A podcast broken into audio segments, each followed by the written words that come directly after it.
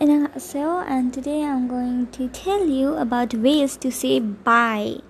There are many ways to say bye, so let's get into it. Annyeonghi gaseyo. Annyeonghi gaseyo.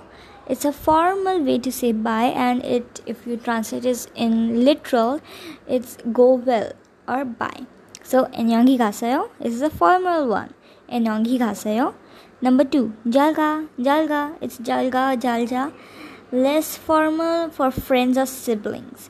Now number 3 is Enya Nail Bwabek Samnida. Enya Nail Bwabek Samnida means see you next time. This is also formal, or see you tomorrow. You'll just add Nail Bwabek Samnida. Number 4th, Enya Nail informal. See you next time. Bye. See you tomorrow. Enya Nail Bwabek. So this was all for today. This was very less because I didn't have so much content today as I was preparing for my project work for school. So I'll be back with another big video for question words in my next time. Till then, stay safe and stay home. Thank you.